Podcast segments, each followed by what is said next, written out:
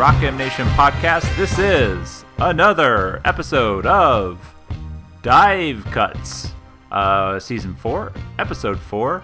I am your host, Samuel T. Snelling, here with a glass of Wo- Woodford Reserve Double Oaked, uh, sipping. It's a store pick. Very, very recommended if you see it. Um, this specific store, uh, as I'm not going to introduce my co-host just yet, is uh, Lebanon, Illinois uh, Wine and Spirits. So it's it's a little little Metro East, a little further out, um, but well worth the pickup. Um, with me as always, friend of the program, my co-host Matthew J. Harris. Matt, how are you? I'm doing well, sir. Uh, I'm glad that you have double oaked. Um, I've never been a. I I should say we were just talking about this before we came on air about people who don't like certain bourbon, but uh, I've never been like a big Woodford devotee. So I'm glad that you are enjoying. Well, I will say like I- like Woodford's one of those things like if if that's what's available, I'll drink it. Like it's it's always good. It's not great, but it's it's always good. Um, if you th- consider the price point. Um, I was a little uh, yeah, I was not really piqued at all by the by the double oaked, but um, had some people that I kind of trust their opinion on and uh, said it was awesome, and so I went and and you know picked up a bottle. I think it was like it's like fifty bucks, so it's a you know pretty good price, and uh, popped it open with my dad came over the other night. We were grilling some pork, and it's a really really nice bottle. So if you, I would say if you see a store pick, I would definitely think it's it's it's worth its value. Um, I you know I, I have not tried their their regular version. It, it if it's cheaper, I probably would would, would consider picking it up again. But uh, um, the store pick for sure uh, is is excellent. It's it's nice. It's desserty. It just hits all those good bourbon notes. Um, got a nice little you know vanilla palate to it. It's a very easy drinker. So that's what I'm on tonight. You on anything? Uh, no, I'm I'm, I'm on water, uh, but we also uh, ordered a nice uh, wood-fired pizza from a really really good pizza place here. So uh, that was my treat was uh, some pizza. Nice. So, a few things have happened since the last time we recorded. Um, namely, uh, two.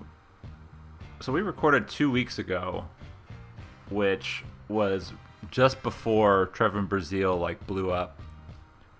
Um, and went from a Mizzou offer to a Mizzou commit in, in lightning speed. Uh, a couple days later, um, top Mizzou target uh, from De Smet in St. Louis, Yaya Keita, uh, also committed. Um, so two commits that, that puts Missouri at five total.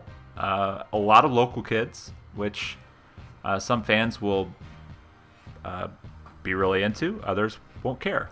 Um, I'm kind of of the don't really care variety. I, I think you, probably get a little more buy-in if they're local. You know, guys that are going to want to stick it out uh, rather than than bolt. But uh, but this is a, a, a group of five that I think you and I both really really like overall.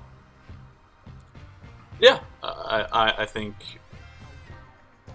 it's it's sort of ironic that three weeks ago I think we were all sort of sitting here saying you know good things need to happen and you know they needed some luck to break their way and it appears that to a degree that happened. Um, you know I, I think people can fixate on you know what happened with some guys who were targeted earlier in the cycle, um, or a guy like uh, Tamar Bates going uh, to Texas. But I think by and large, if you were to look at Missouri and say, you know, they you know wanted to land Anton Brookshire, they wanted to land Tamar Bates, and they wanted to land Yaya Keita. They got two out of the three.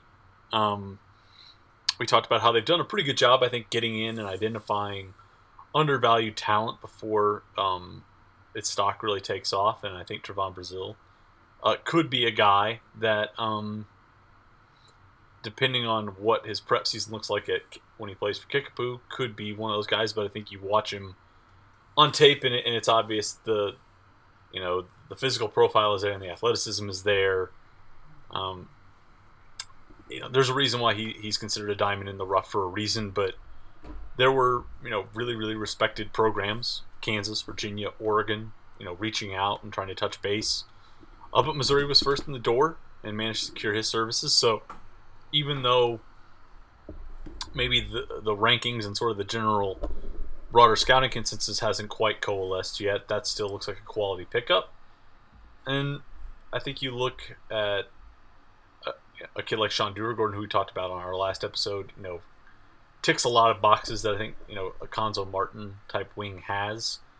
So, again, this is not a class that, that, that's built for immediate returns, but there's a nice kind of mix of players and, and, and skill sets and, and body types in this group that, that you should feel like if two or three can really come out and be steady contributors, it's you know over a three or four year period, then this this was a win.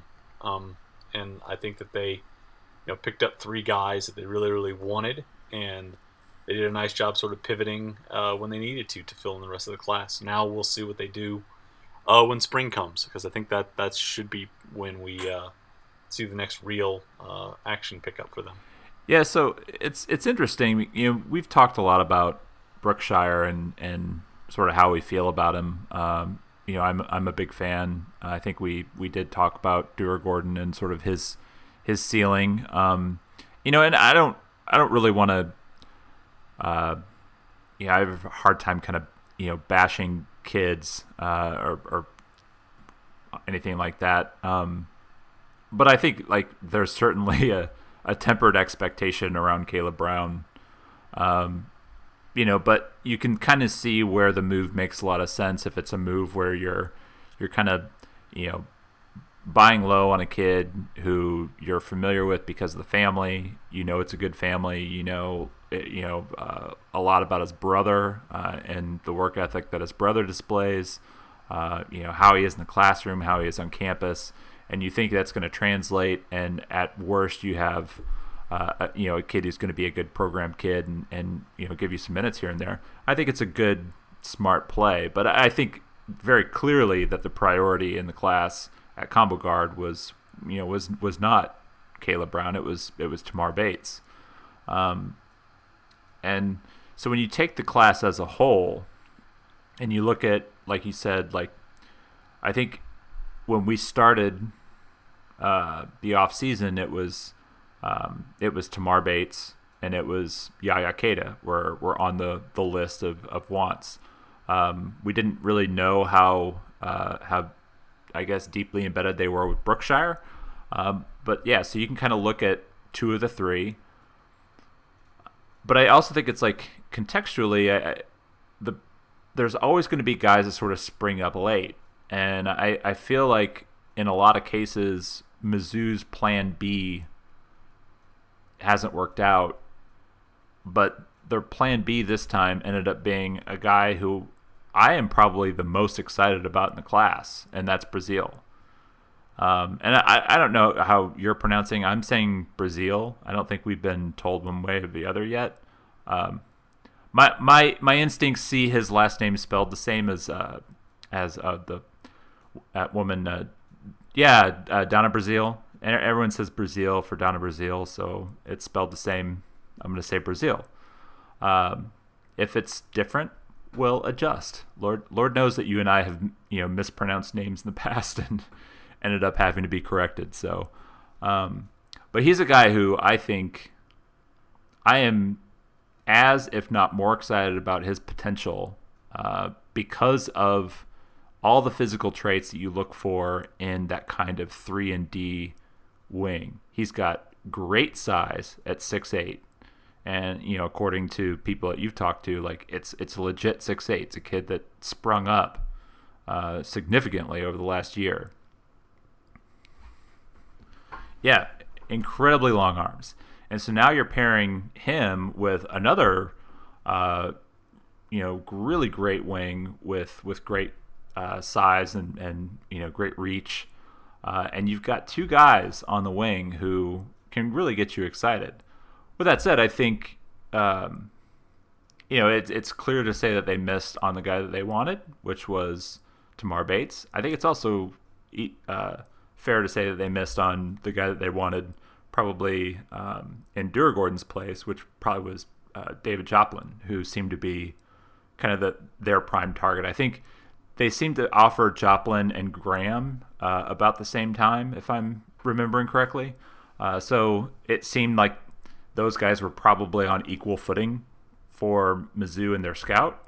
Uh, and once it became kind of clear that that you know Graham was going to get way more of the kind of offers that Mizzou wasn't going to be able to compete with, uh, and Graham ended up committing to Maryland, um, which is uh, I was a little surprised that you know considering I, th- I think he had uh, legitimate interest from Michigan State and uh, you know maybe Michigan State wasn't as interested in uh, him as as you know the the timing of the offer would insist. But you know, he had offers from North Carolina too. So, um, but I think it became clear that they they were probably going to pursue Bates and then Joplin uh, as as kind of like their combo guard and and uh, and combo forward, and that turned into Durugordon, which again, like I think some of our criticism for the recruiting in the past has been not being able to land Plan B when when Plan A missed.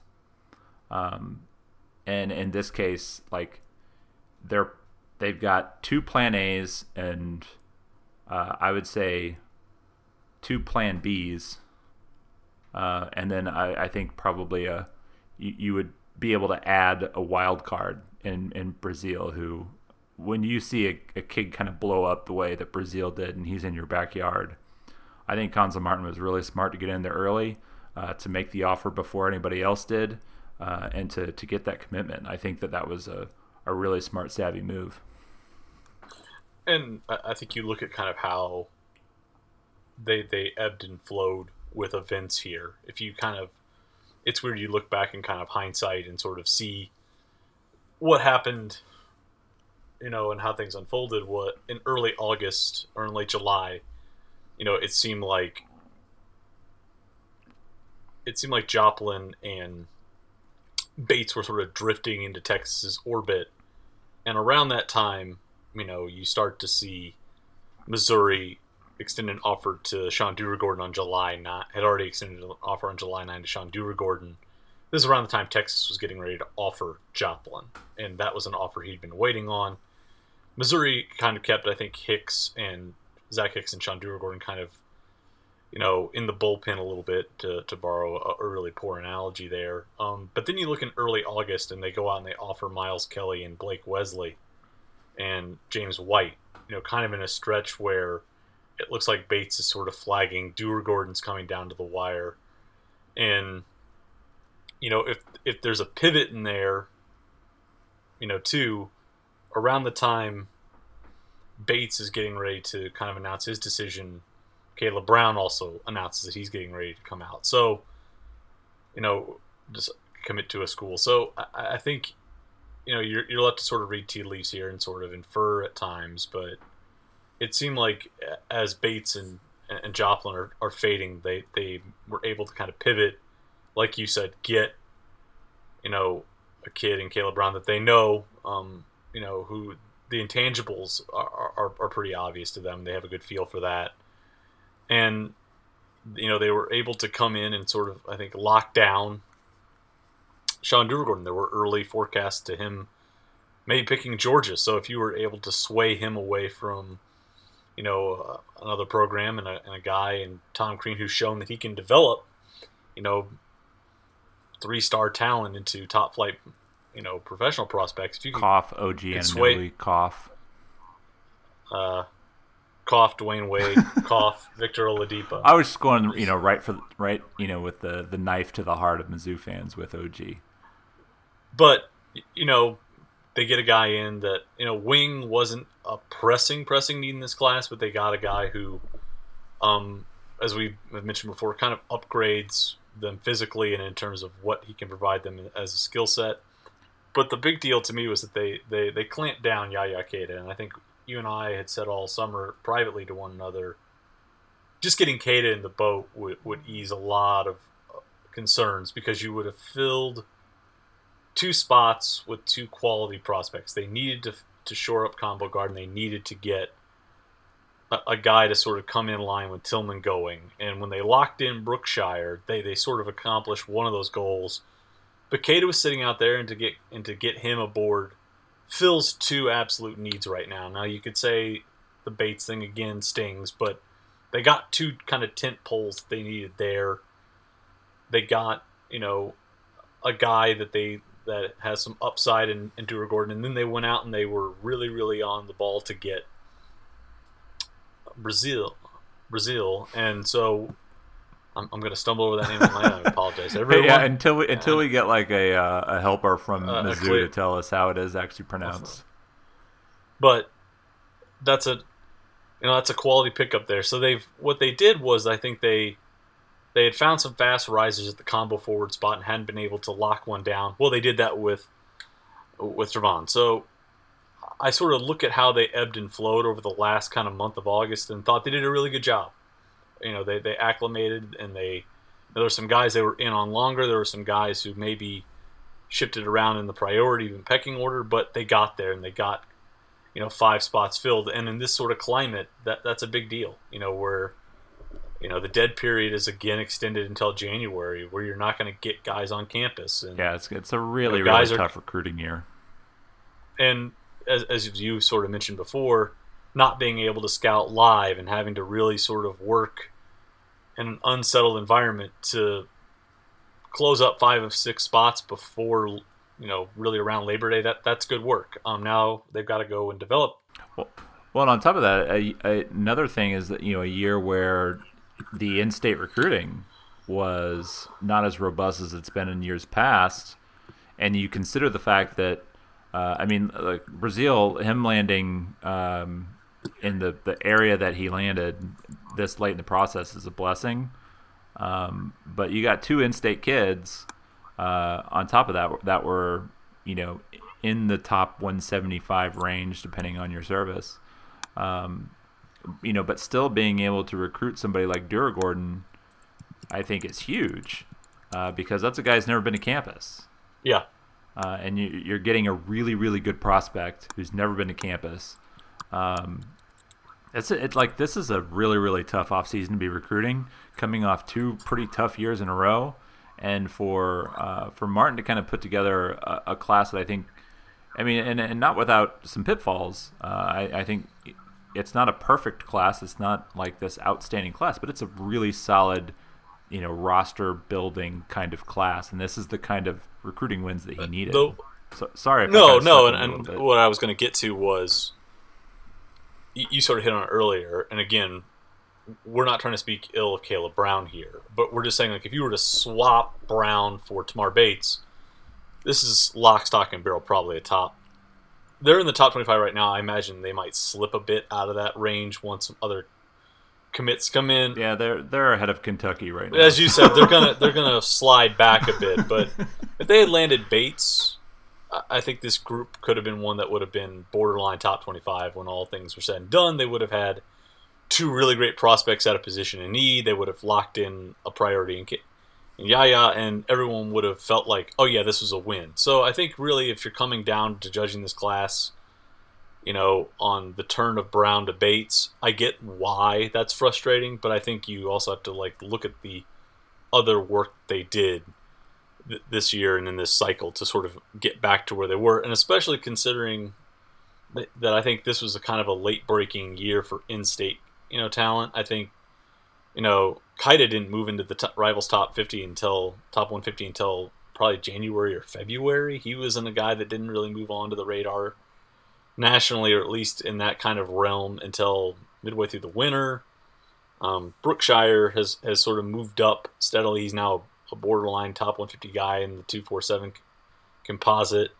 It was just a year where outside of, you know, Jordan Nesbitt or, you know, Aminu Mohammed, this was kind of a, a late a late blooming class. And, you know, we'll have to see. You know, nothing is assured, but you, you look at the three that you know players they secured from Missouri, and you have to feel good about the returns they got there. So uh, I think it, it's heartening to see them sort of I think recover and at least get the kind of three and four year prospects that that we think they're going to need to really build the kind of core for Martin to be successful here. Yeah, and and there's still work to be done. I mean, they still need another ball handler, at least one more ball handler. Um, and I think you and I probably would prefer they bring in a ball handler with some experience. Uh, you know, they they still have some guys on their board who are uncommitted, so it's possible that you know maybe they they are going to stay after Kelly and Wesley. Um, I'm I'm a little skeptical that they're going to be pursuing those guys with the same level of fervor that you know maybe they were with uh, some like someone like Bates earlier. Um, you know, but we'll see. Uh, I certainly think that I certainly think that there's there's room probably to take one more freshman.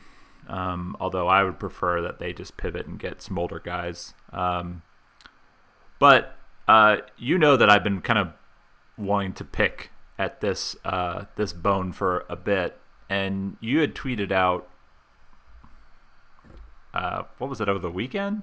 It was after uh, after Keita committed, so it might have been like late last week. I think it was earlier this week. It was on Monday when uh, Brian put that article out or put that analysis piece out. So we're gonna put Brian Snow, who is uh, I guess is he is he like the lead guy at two four seven? I think he might be that uh, that I Evan's so. gone. So I, people that don't know, Evan Daniels was the lead scout um, at 247 Sports, uh, formerly at Scout.com. He took a job as like a NBA agent or something. Uh, like he's that. In, he's representing like uh, he's working with CAA to like scout, evaluate, and help with coaching searches, basically. Yeah. So he, he's he's not working for 247 anymore. He he took a job, kind of moving up the channel a bit. Um, and so I think Brian Snow is kind of the lead guy. Anyway, he wrote an article uh, that felt very throwaway to me. Like it just felt very lazy. Um, and most of my criticisms of Brian Snow in the past have just been that he just kind of comes off as like a dick on Twitter. Um, which, you know, like I've realized I kind of can do the same. So whatever, like I'm not going to fault somebody for how they come across in the written word. Um, but this is a really lazy article. And so the article is looking at Cuonzo Martin's unique recruiting history. And Cuonzo Martin does have a very unique recruiting history. So I think the the foundation of what he was you know going for is probably there, but his conclusions seem just wildly off base. Uh, and mainly it stems from the fact that he seems to come to the conclusion that like that the five man class that that Martin landed and currently has uh, is the class that he set out this offseason to end up with. And we just spent 23 minutes. Uh, we're 23 minutes in the podcast, so probably uh, 20 of those minutes talking about how that is really not the case. and I think you have more of the numbers on it, but like it seems to really ignore the fact that that these are certainly the guys that, that Martin landed, but it's not really the guys that he pursued early on. Um, but the the thing that he did better with this class than he's done in more recent classes is he pivoted better, and he landed, uh, you know, Class B guys uh, with more success than he, uh, you know, I, say what you will about somebody like um, you know Jordan Wilmore, but you know, I'd be surprised Jordan Wilmore was the, the top post on their board for for 2020. Um, you know, but here they've got they've got we, we feel as though they've got two of their five were initial targets, and they ended up with three other guys who they feel good about. So, Brian's thesis was that Cuonzo Martin will offer or will will make the basis of his class high mid, you know, low mid, low major, low high major guys. Basically, guys on that line between mid major plus and high major. So, guys that could go start a really, really good like Missouri Valley program or a really, really good A10 program or move into, you know, a high major program.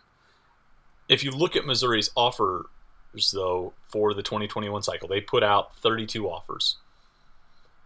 Around 20 of them were to guys who are in the top 150 of Mr. Snow's recruiting service. So he could look all this up. Um, the first, if you look at Missouri, offered I think throughout 15 offers going into last fall. So between May of 2018 and October 2019, throughout 15 offers, 11 of them were to top 150 kids.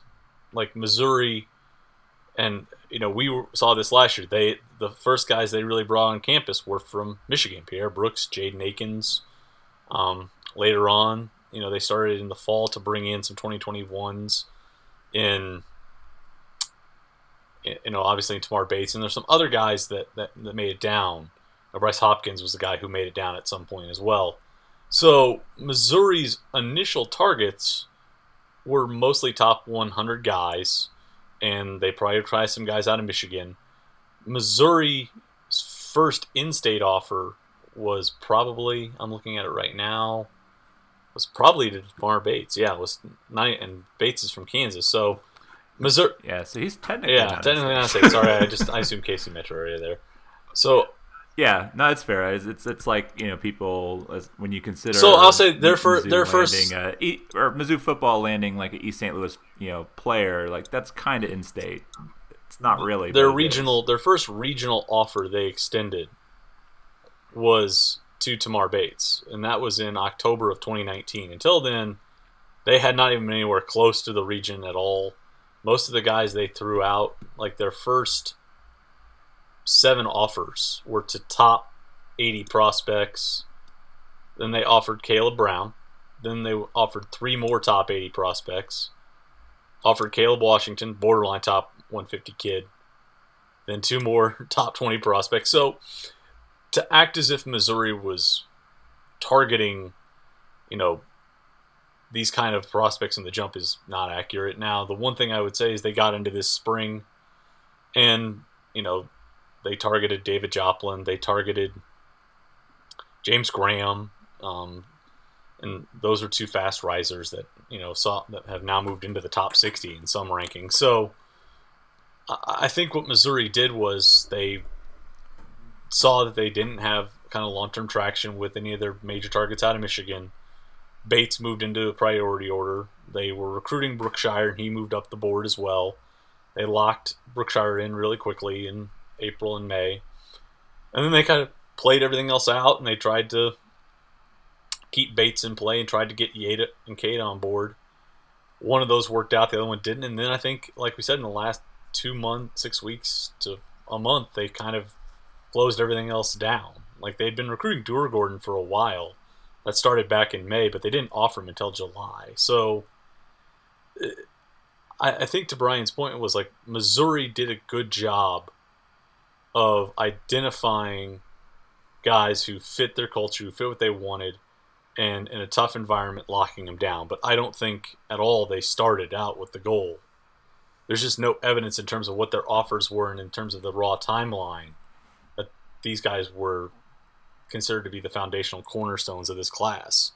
And I, I think what happens is Cuonzo Martin has built his rosters though on guys that sort of are solid three star prospects. So uh, how he got there, and I think broadly speaking, he's right that sometimes he'll take guys that are more developmental prospects, more long term prospects, but that doesn't mean this cycle it was the focus. So I, I think there's a key distinction that had to be made.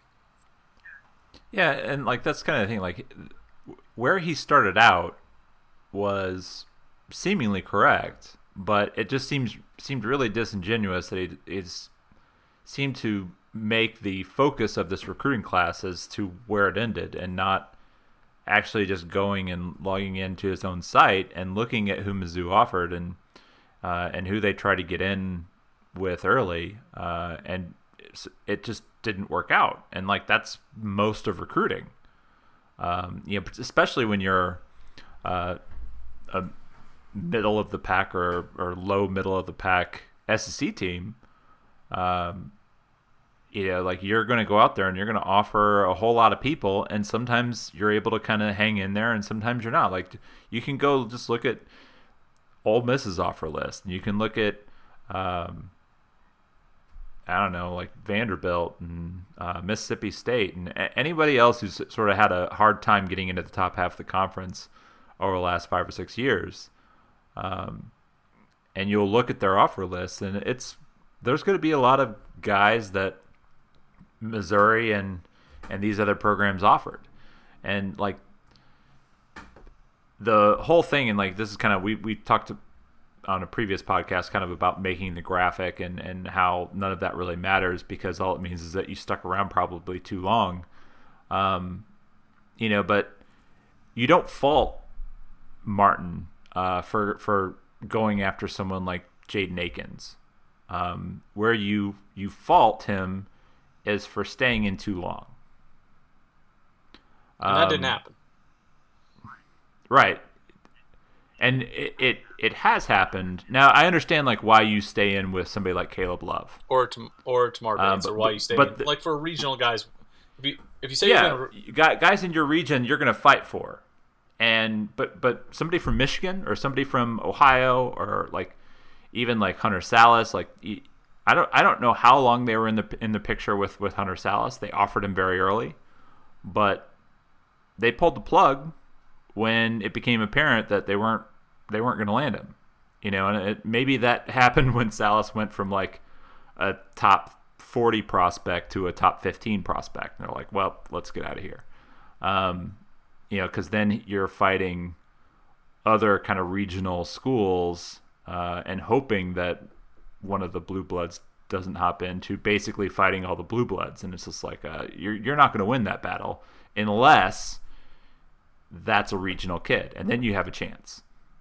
So, and, we've talked about this before.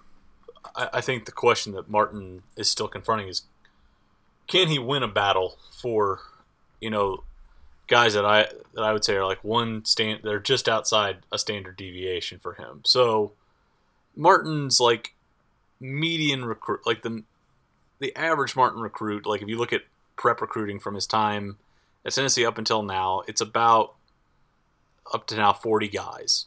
Their mean recruiting grade in the composite is 90.3 or number 199. Like that, and the median's around 200. Basically, Sean Durugordon is, and Yaya Keita and Anton Brookshire are like right around the average prospect that Martin has landed in his career. So guys between 150 and 200 in in the composite.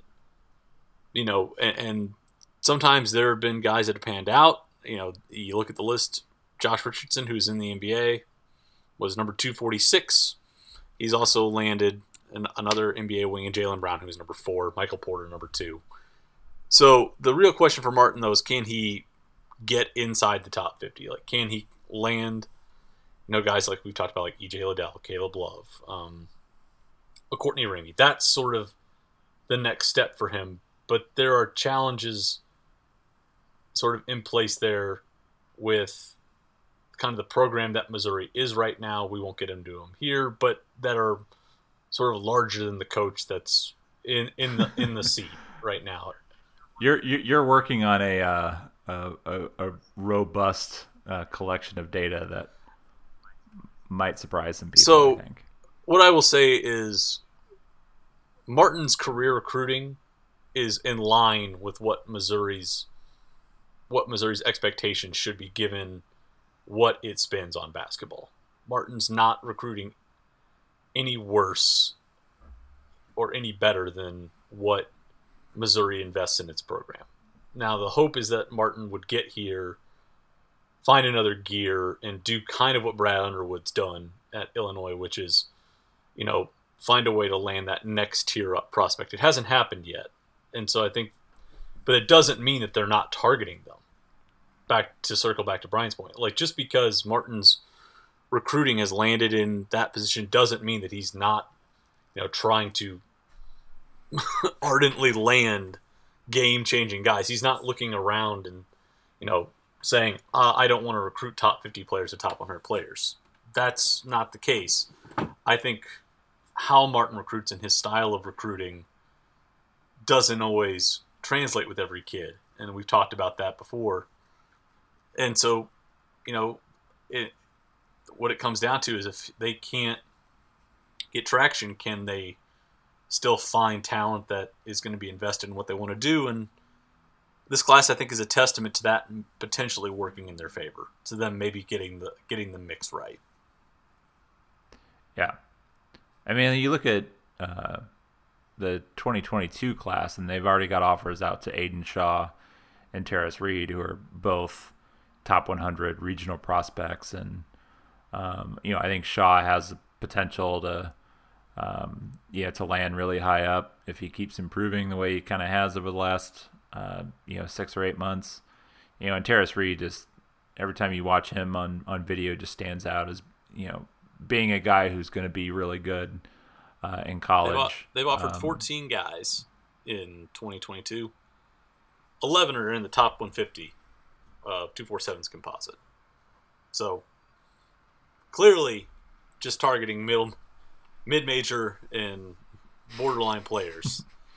uh, if you look at the players they've con- contacted, like just spoken with, at least during the June period, there are uh, some more unranked and three-star guys, but yeah, the first you know 10 to 15 guys they've offered have been top 150 kids, and you know two of those are, are, are regional guys in Aidan, in Aidan Shaw and Tarris Reed, who are I think like gonna probably wind up inside the top 50 if they continue on their current trajectory. So they they're targeting really really talented players. The question is, can you know can they lock some of those guys down and have them be the kind of the centerpieces that slide into this kind of really diverse core I think they're trying to put together. Yeah. Um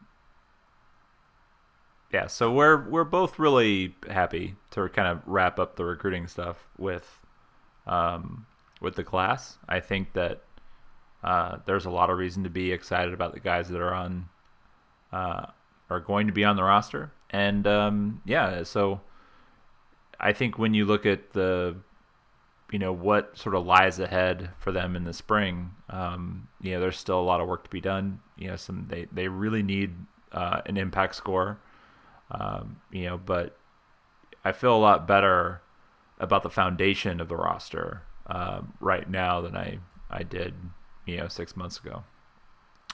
Um, so we do know that the dead period has been extended until uh, at least until 2021.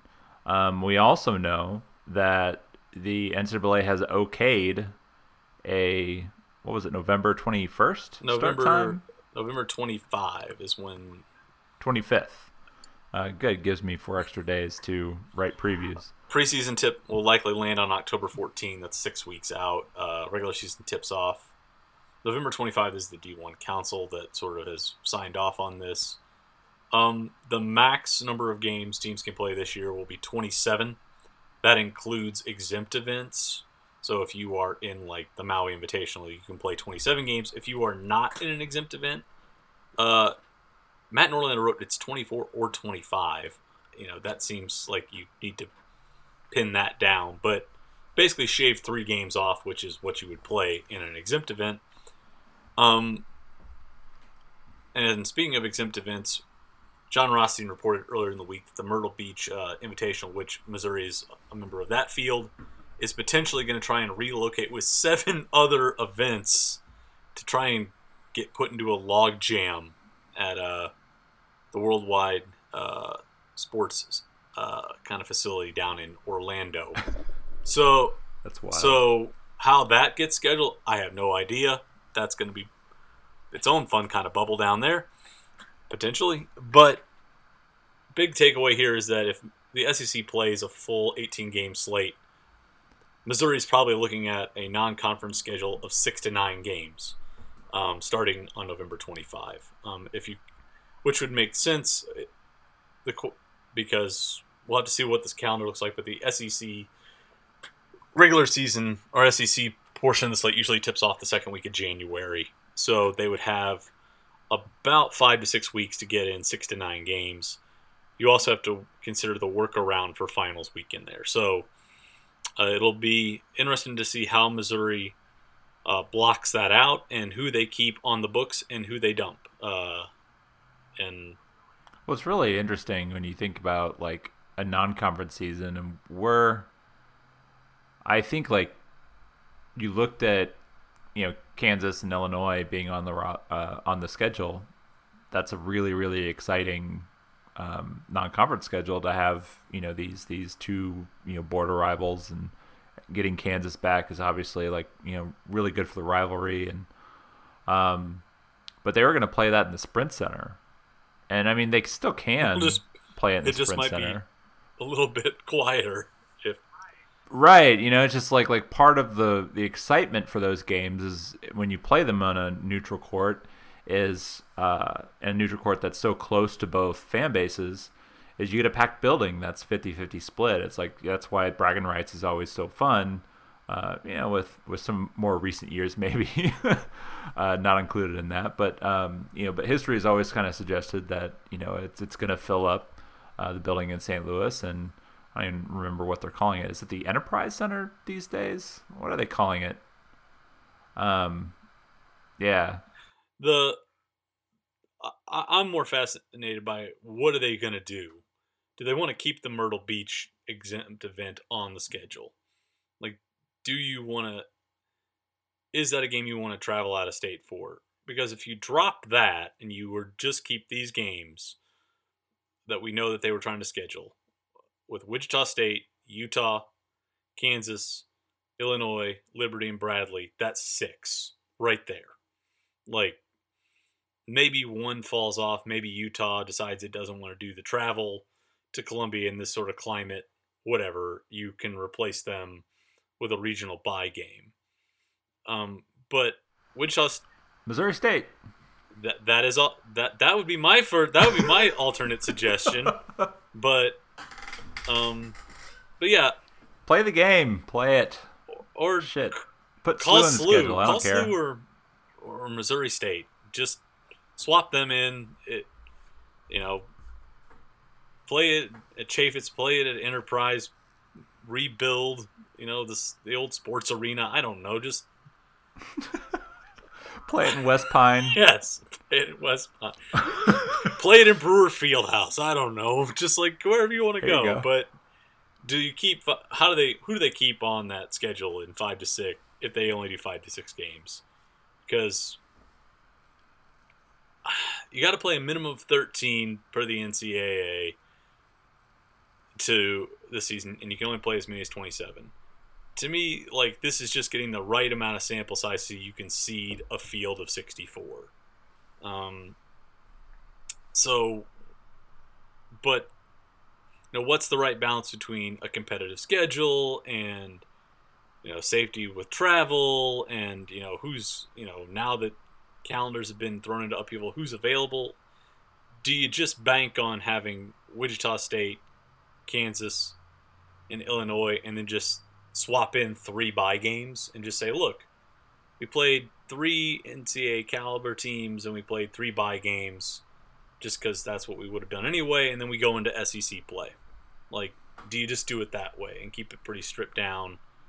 You know, don't really travel regionally. Maybe your longest road trip is to Wichita to play at Wichita State.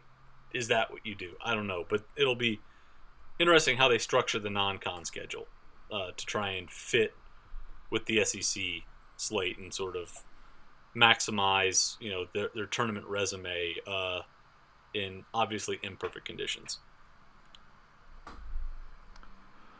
Well, so it is like mid-September, and so we've got basically two months, and so probably like another um, like another month at least of like talking about basketball theoretically um, before we can start kind of actually getting into more previewing. Um,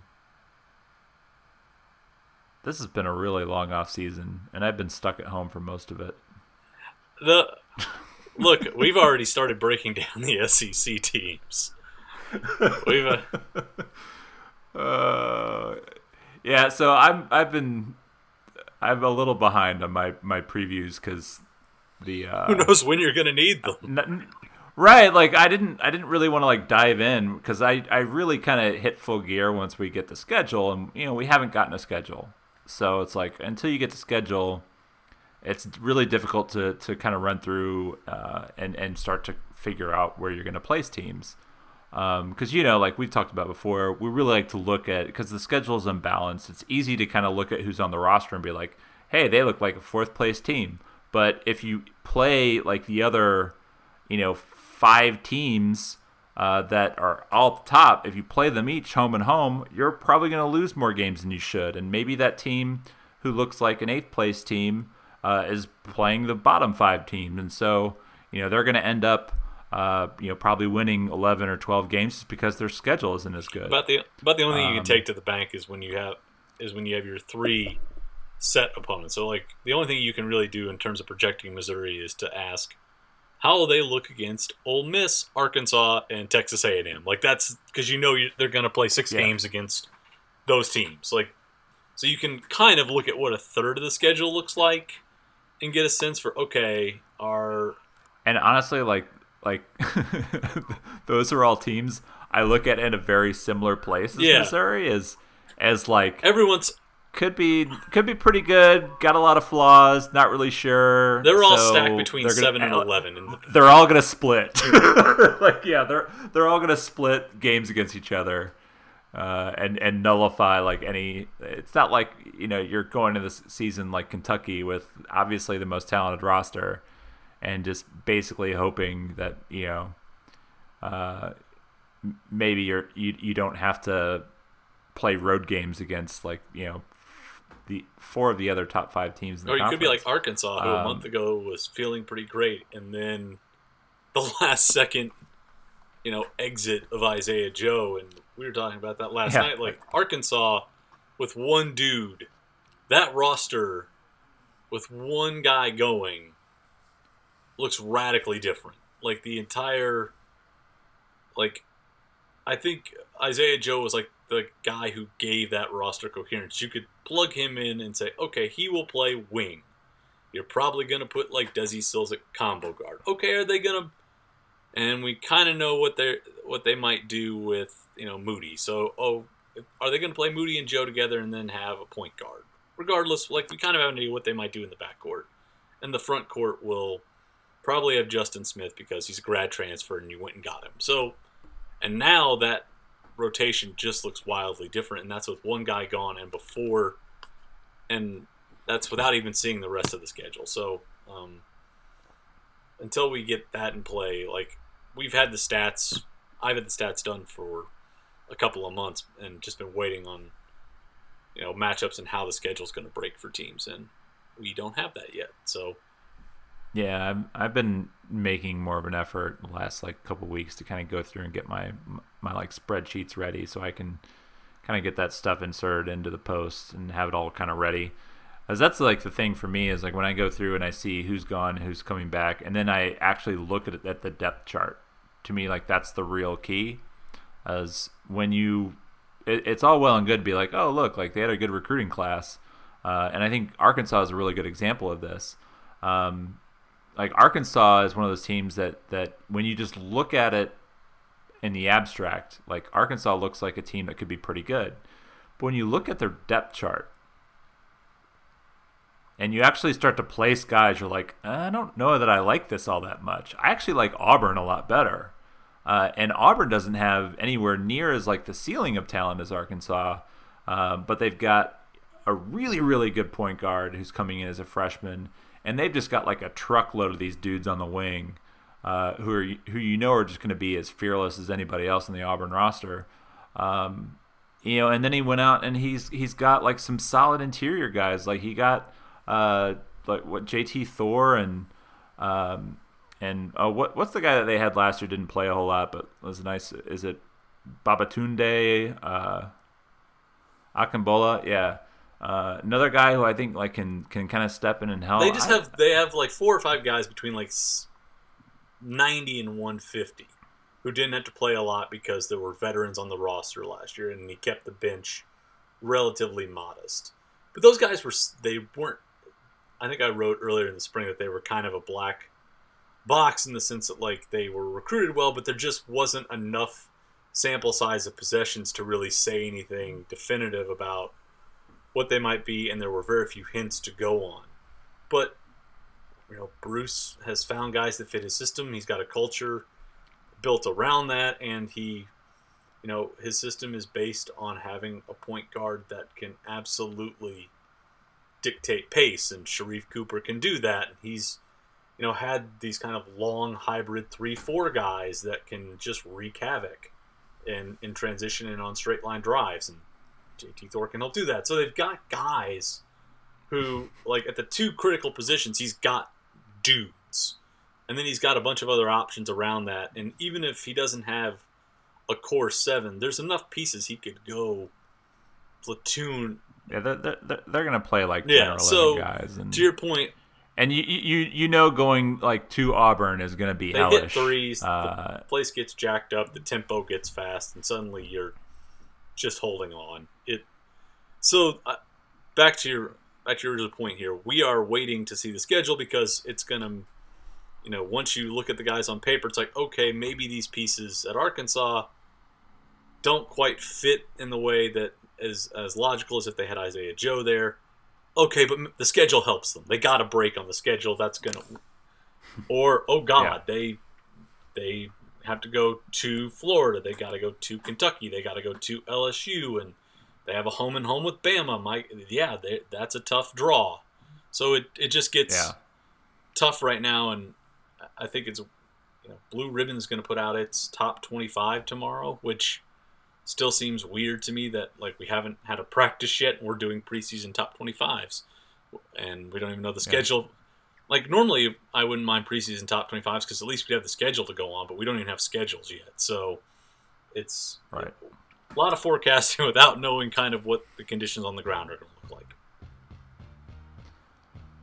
Exactly. So, um, so we're probably going to have a, at least one or two more podcasts before we uh, do anything that is um, season previewy. Uh, we'll we'll probably go out and get like you know Corey Keys and and Blake Lovell to come on and, and talk SEC hoops. So we'll have plenty of time to do like preview stuff there.